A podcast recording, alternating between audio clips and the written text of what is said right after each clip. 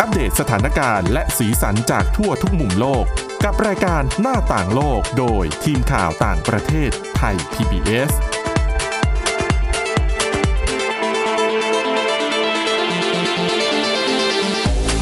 สวัสดีค่ะ ขอต้อนรับคุณผู้ฟังเข้าสู่รายการหน้าต่างโลกนะคะ มาอัปเดตเรื่องราวทั้งสถานการณ์และสีสันจากทั่วทุกมุมโลกกับทีมข่าวต่างประเทศไทย PBS นะคะ ติดตามฟังกันได้เช่นเคยทุกที่ทุกเวลาผ่านทางพอดแคสต์ ค้นหาคำว่าหน้าต่างโลกหรือว่าเว็บไซต์ www.thaipbspodcast.com นะคะ วันนี้อยู่กันกับคุณเสาวลักษณ์จากวิวัฒนากุลและดิฉันวินิษฐาจิตกรีค่ะ สวัสดีค่ะ คุณผู้ฟังสวัสดีคุณวินิฐาค่ะ ค่ะวันนี้เช่นเคยนะคะเป็นเรื่องที่คุยกันมาเป็นปีๆแล้ว แต่เราก็ยังตามกันต่อเกี่ยวกับความคืบหน้าของโควิด -19 ไม่ว่าจะเป็นเรื่องวัคซีนคำแนะนำจากองค์การอนามัยโลกเอ่ยแต่ว่าที่สำคัญประเด็นที่ร้อนขึ้นมา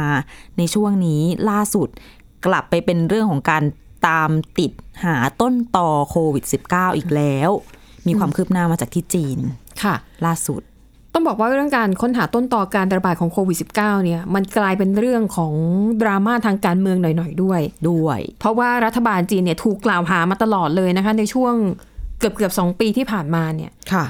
คือนานาชาติโดยเฉพาะสหรัฐค่ะ ก็แบบตราหน้าเลยนะว่าจีนเนี่ยแหละ เป็นตัวการการระบาดเผลอๆจีนอาจจะรู้อยู่แล้วว่าสาเหตุเกิดจากอะไรเผลอๆมันอาจจะหลุดมาจากห้องแลบของจีนเองด้วยซ้ำจีน อ่า อาจจะปล่อยมาเอง แล้วจีนพยายามปกปิดข้อมูล ไม่ยอมให้ความร่วมมือกับเอ่อนานาชาติในการพิสูจน์หาต้นตอการระบาดที่แท้จริง ค่ะ แต่แน่นอนนะคะ จีนปฏิเสธทุกข้อกล่าวหา และล่าสุดค่ะ ก็มีความคืบหน้าที่น่าสนใจ อันนี้เป็นข้อมูลจากสำนักข่าว CNN นะคะ เขารายงานว่ารัฐบาลจีนเตรียมที่จะทดสอบตัวอย่างเลือดที่ถูกเก็บไว้ในเอ่อธนาคารเลือดในเมืองอู่ฮั่นนะคะ ค่ะ ซึ่งเขาบอกว่าณเวลานี้เนี่ยมันมีตัวอย่างเลือดเนี่ยอยู่สองแสนไม่เกินสองแสนตัวอย่าง แล้วในจำนวนนี้เนี่ย มันมีตัวอย่างเลือดของคนที่เก็บไว้ตั้งแต่เดือนตุลาคมถึงพฤศจิกายนปี 2019 อืม คือสาเหตุที่ให้ความสำคัญกับ 2 เดือนที่ว่าเนี่ยก็เพราะว่าผู้เชี่ยวชาญหลายคนนะคะ เชื่อว่าการระบาดของโควิด -19 เนี่ยมันเกิดขึ้นอาจจะเกิดขึ้นในเดือนตุลาคมถึงพฤศจิกายน ก็คืออาจจะก่อนวันเวลาที่เราเคยรู้ อย่างเป็นทางการ อืม คือจีนเนี่ยบอกว่าเขาพบผู้ติดเชื้อโควิด -19 อย่างเป็นทางการเนี่ยนะคนแรก คือวันที่ 8 ธันวาคมปี 2019 ค่ะ แต่เขาบอกว่าผู้เชี่ยวชาญเนี่ยเชื่อว่ามันน่าจะระบาดเชื้อมันน่าจะแพร่ก่อนหน้านั้น อาจจะมีการติดเชื้อแล้วแต่คนยังไม่แสดงอาการ หรือเปล่าทั้งหมดนี้เนี่ยเป็นข้อมูลที่ต้องการหลักฐานมายืนยันนะคะ แล้วจีนเนี่ยจะตรวจสอบตัวอย่างเลือดเหล่านี้ เพราะอย่างน้อยเนี่ยมันอาจจะทำให้รู้ว่า เอ้ยมันอาจจะมันมีคนติดเชื้อแล้วหรือเปล่า ค่ะ อันนี้คือถือว่าเป็นเขาบอกว่าเป็นข้อมูลเป็นหลักฐานชิ้นสำคัญที่ถูกเก็บไว้ในช่วงที่อาจจะเกิดการระบาดในตอนแรกๆนะคะ มาถึงตรงนี้คุณผู้ฟังอาจจะสงสัยว่า แล้วทำไมจีนถึงมีธนาคารเลือด ที่เก็บอันนี้ไม่ไม่ไม่ใช่ไม่ใช่เกี่ยวกับ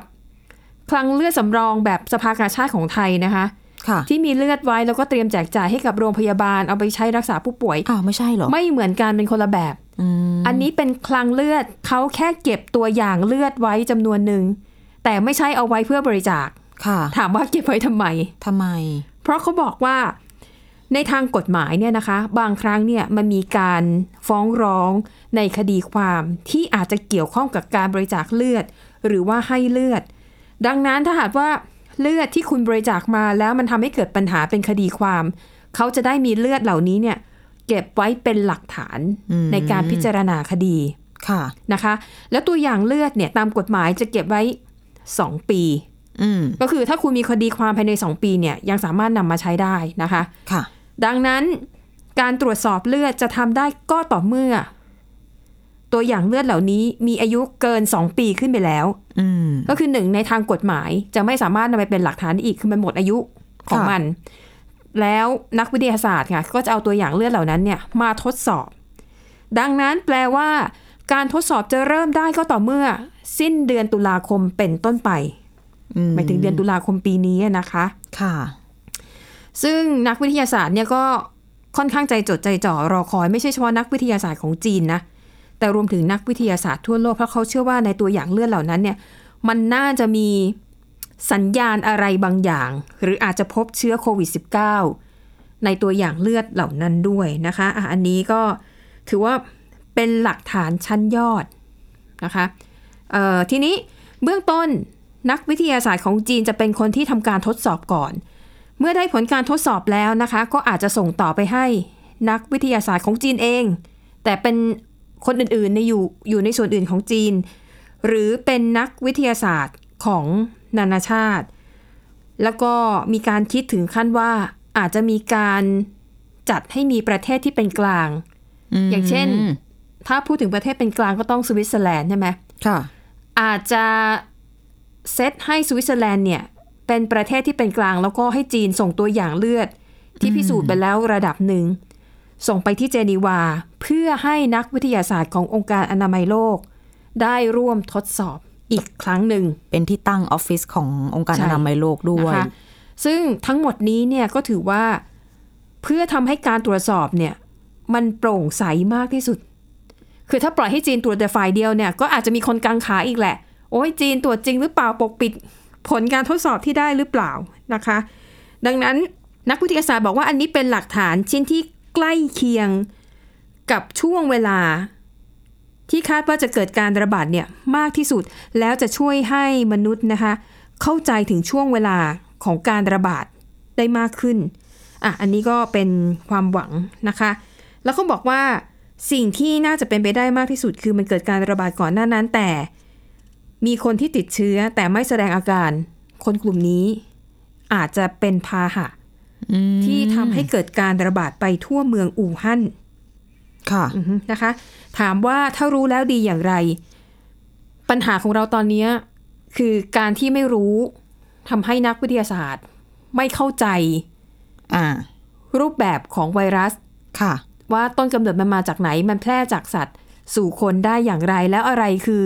ปัจจัยที่ทำให้การระบาดเนี่ย มันแพร่กระจายไปอย่างรวดเร็ว ถ้าเรารู้ข้อมูลเหล่านี้ มันก็จะตามมาด้วยวิธีป้องกันที่ถูกต้องและเหมาะสม อืม นะคะอ่ะอันนี้ก็เป็นข่าวคราวที่น่าสนใจดังนั้น น่าจะเป็นช่วงปลายปีนี้ เราน่าจะได้เริ่มเห็นผลการทดสอบในช่วงเบื้องต้นแล้วนะคะว่าตัวอย่างเลือดเนี่ยที่ตรวจไปแล้วผลออกมานั้น มันเป็นอย่างไรบ้างนะ คื คะ อความที่เราพอจะรู้แหละ ว่ามันระบาดมาจากสัตว์สู่คน ค่ะ แต่ยังไม่สามารถฟันธงได้ร้อยเปอร์เซ็นแต่ว่าผู้เชี่ยวชาญก็ค่อนข้างเชื่อไปทางนี้ ถ้าเกิดไม่ได้มองถึงเรื่องว่าอสังเคราะห์ขึ้นจากห้องแลบอะไรอย่างเงี้ยเนาะ แต่ก็ยังระบุไม่ได้ว่าจะเป็นสัตว์ชนิดไหน ดังนั้น สมมุติว่ามาตรวจเลือดดูแล้ว ค่ะ รู้ว่าคนที่ติดเชื้อ คือถ้าตรวจเลือดเนี่ยเขาก็จะได้ดูว่าเลือดของใคร มีแอนติบอดีของ อืม โควิด -19 ค่ะ แสดงว่าเคยติดเชื้อ แล้วไปติดตอนไหนมา แล้วทีนี้ ค่ะ อาจจะย้อนไปดูได้ว่า คนคนนั้นเนี่ยไปอ่ะ ทำอะไร สัมผัสกับ บ้าง สัตว์ชนิดไหนหรออยู่ที่ตลาดหรือเปล่า หรือว่า ค่ะ เป็นคนที่อ่ะเข้าไปหาของป่าอันนี้สมมุตินะ อืม ก็จะ แต่คุณ ตามวินิษฐารอย่าอลืมนะยกันได้ นี่มันคือ 2 ปีผ่านมาแล้ว ต่อให้เจอเจ้าตัวจริงๆถามว่าเจ้าตัว จะ จะ รู้ไหม จำได้ไหมสองปีที่แล้วอ่ะคุณทำอะไรบ้าง คุณกินอะไร เอาไม่แน่ ใช่ไหม สมมุติว่า ถ้าคุณไม่ใช่คนที่แบบจดไดอารี่ชีวิตประจำวันทุกวันคุณคุณจะจำได้เหรอสองปีที่แล้วคุณทำอะไรในวัน ดิ เนี้ ฉั ย นเชื่อว่าถ้าเป็นวัยรุ่นจะจำ ได้เพราะอะไรรู้ไหม อาจจะอัพสตอรี่ไอจีเอาไว้อะไรประมาณนี้ อ๋อ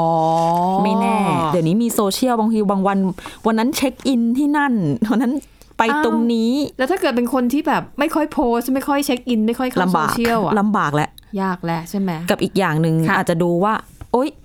เอ่อมีการไปสัมผัสติดต่อกับคนที่เดินทางมาจากต่างประเทศหรือเปล่าโอ้ยเชื้อนี่มาจากต่างประเทศหรือเปล่าเนี่ย อืม ดิฉันอาจจะจินตนาการมากไปนิดนึง แต่ไม่ ค่ะ แน่อะไรก็เป็นไปได้นะคะ เดี๋ยวรอติดตามผล ค่ะ ไม่แต่คุณวินิธาจะบอกว่าจริง ๆ แล้วเนี่ยไอ้ไอเดียที่บอกว่าจะให้ตรวจเลือดเนี่ย ค่ะ ผู้เชี่ยวชาญขององค์การอนามัยโลก อืม เขาเป็นคนแนะนำนะ ตั้งแต่เดือนกุมภาพันธ์ปีเนี้ย นานแล้วใช่ไหม ใช่นะคะ ที่เขาบอกว่าเขาเป็นคนเสนอแล้วเออในจริงเนี่ยมันมีคลังจีนเนี่ยมีการเก็บธนาคารคลังเลือดไว้อยู่ใช่ไหม ค่ะ เออแล้วมันมีช่วงของคนที่อยู่ในช่วงที่คาดว่าจะมีการระบาด อืม เอามาตรวจได้ไหมแต่ว่าผ่านไปกี่เดือนแล้วล่ะ นี่จะสิ้นปีแล้วนะ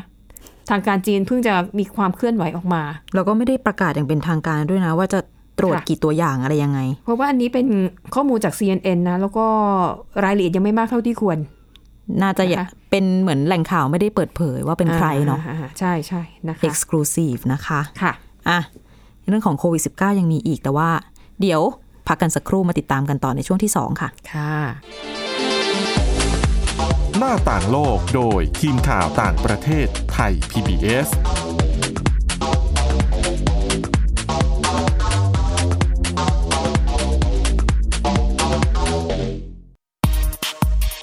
เพราะวิทยาศาสตร์อยู่รอบตัวเรา มีเรื่องราวให้ค้นหาอีกมากมาย เทคโนโลยีใหม่ๆ เกิดขึ้นรวดเร็ว ทำให้เราต้องก้าวตามให้ทัน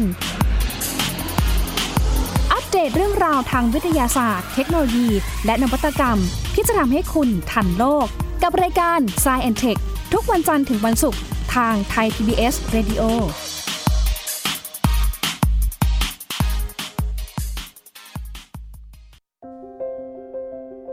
รายการสัญญกรรมความสุข เป็นรายการที่จะทำให้เราเนี่ยมีชีวิตที่มีคุณค่าและมีความสุขมากขึ้น ผู้ฟังจะได้ทราบวิธีหรือว่าได้ฟังเรื่องเล่าที่จะทำให้เรามีความทุกข์น้อยลง มีความสุขมากขึ้น มีชีวิตที่มีคุณค่า แล้วก็มีพลัง ฟังเรื่องเล่าจากประสบการณ์จริง ที่จะช่วยให้เรามองมุมกลับ ปรับมุมคิดกับรายการศัลยกรรมความสุข สดทุกวันเสาร์ 15 นาฬิกา ทางไทย PBS d i g i ดิจิ Radio เว็บไซต์ www.thaipbspodcast.com และแอปพลิเคชัน Thai PBS Podcast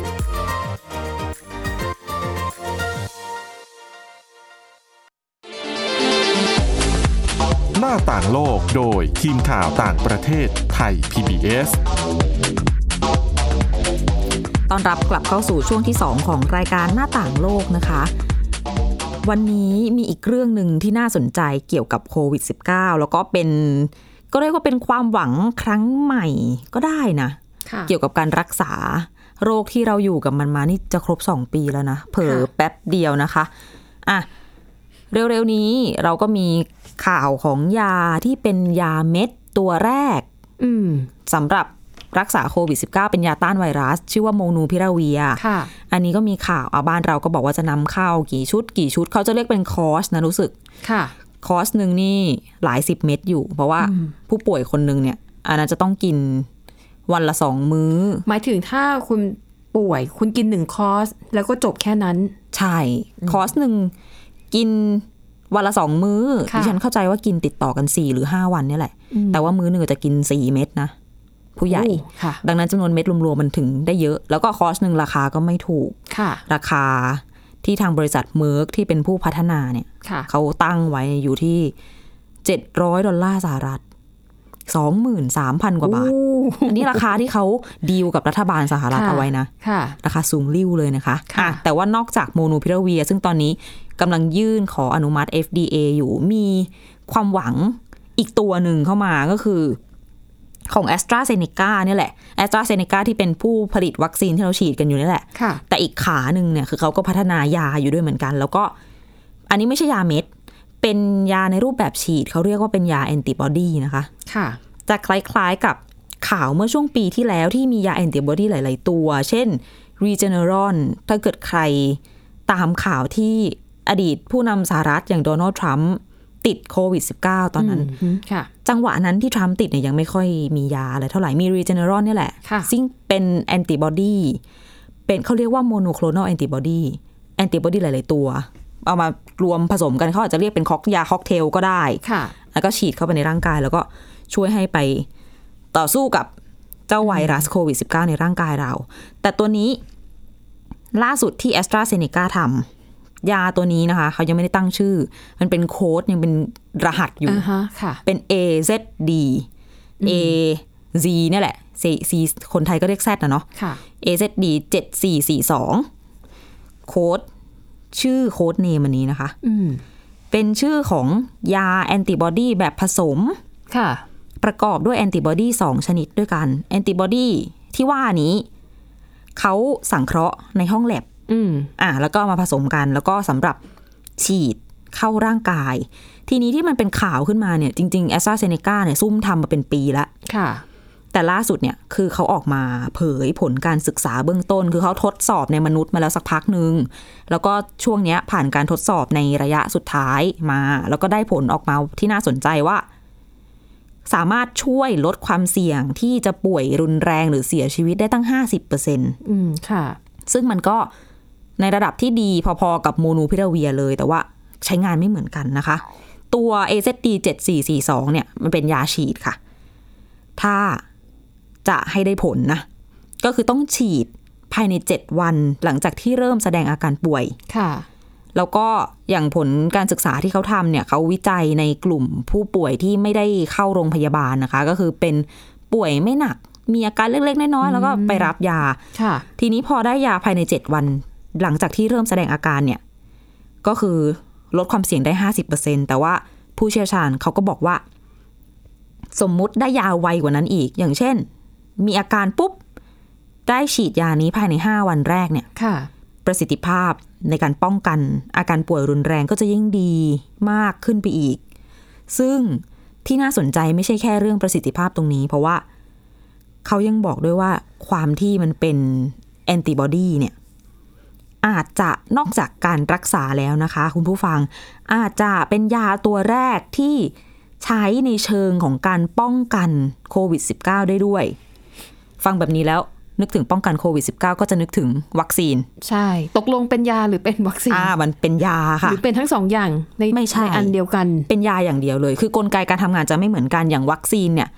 เราฉีดเข้าไปก็จะมีทั้ง mRNA มีทั้ง ค่ะ เชื้อตาย ค่ะ มีทั้งชิ้นส่วนโปรตีนของเชื้อออันนั้นพอเขาเข้าไปในร่างกายเราแล้ว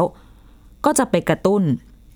ให้ร่างกายของเราเนี่ย สร้างภูมิคุ้มกันขึ้นมา ค่ะ ก็จะประกอบไปด้วยแอนติบอดีหรือว่า T เซลล์เซลล์ ค่ะ ภูมิคุ้มกันต่างๆ ซึ่งก็จะค่อยไปจัดการกับโควิด -19 อีกทีหนึ่ง อืม อ่ะแต่ทีนี้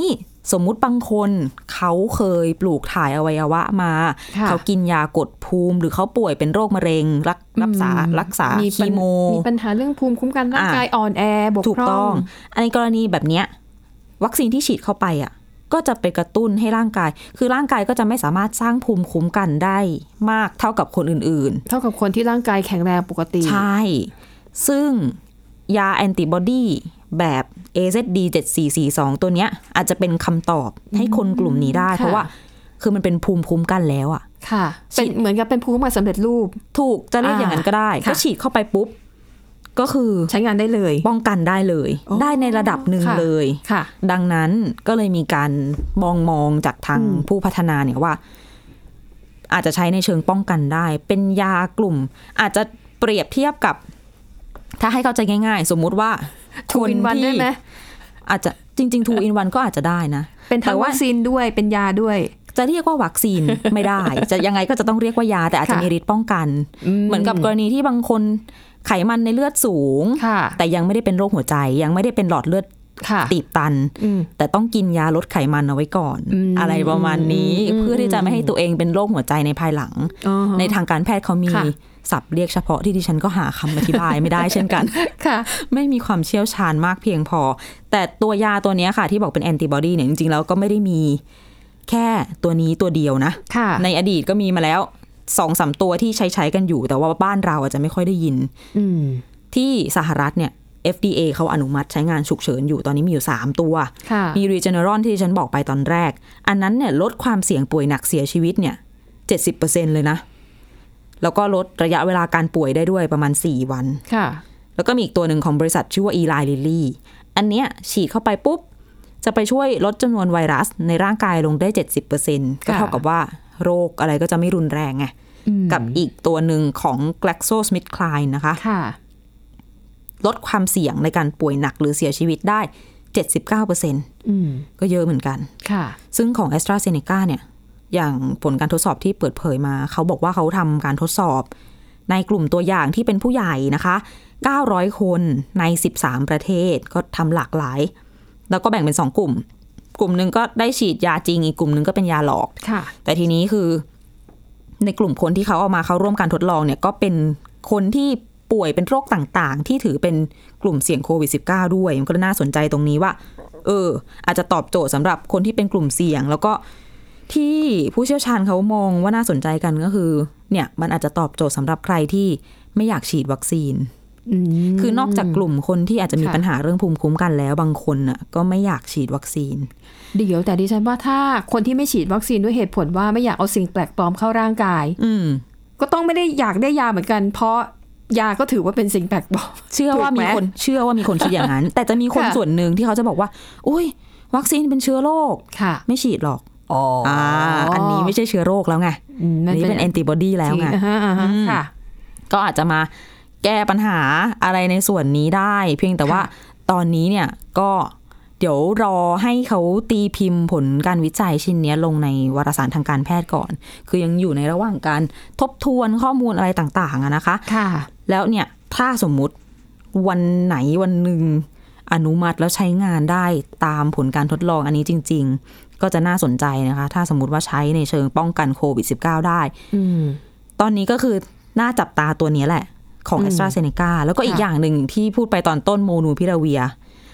แต่หลายหมื่นเหมือนกันนะ หลายหมื่นเหมือนกัน แต่ว่าน่าสนใจตรงที่ว่า ค่ะ คืออย่างในต่างประเทศเนี่ยเขาบอกว่าอีกหน่อยถ้าสมมุติว่า FDA อนุมัติแล้วจริง ๆ ค่ะ สมมติป่วยเป็นโควิด -19 เนี่ยก็ไม่ได้ว่าแบบว่าต้องไปแอดมิดนอนโรงพยาบาลหรือว่าอะไรอย่างเดียว คือมันความที่มันเป็นยาเม็ด คนไข้ก็กินเองได้ ค่ะ หมอเขาอาจจะจ่ายยาให้คุณ อืม กลับไปกิน ดูแลตัวเองที่บ้านได้ มันก็เหมือนกับลดภาระของระบบสาธารณสุข ะ ไปได้ในตัว แต่เรื่องราคาเนี่ยแหละ ต้องหวังว่าบริษัทประกันจะครอบคลุมนะ คืออย่างที่สหรัฐเนี่ย อ่า เขาทำสัญญาสั่งซื้อ เป็นจำนวนเยอะเหมือนกันนะคะ รัฐบาลสหรัฐทำสัญญากับเมอร์กเนี่ย ค่ะ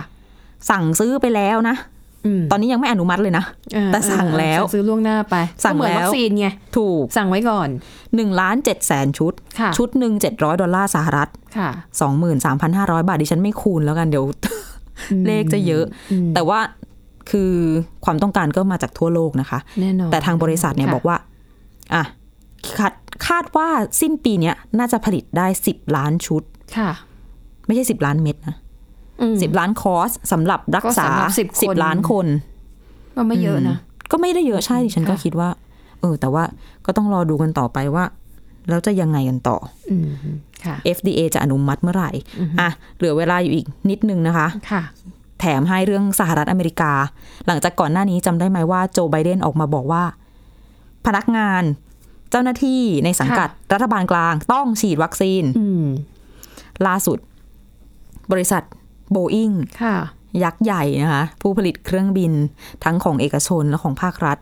ยุทโธปกรณ์ต่างๆ เนี่ย ล่าสุดออกมาประกาศแล้วว่า พนักงานทุกคนที่อยู่ในบริษัทในสหรัฐ ค่ะ ต้องฉีดวัคซีนตามคำสั่งของรัฐบาลนะคะ ค่ะ มีผลบังคับใช้ในเดือนธันวาคมนี้แล้ว เพราะว่าเนื่องจากเป็น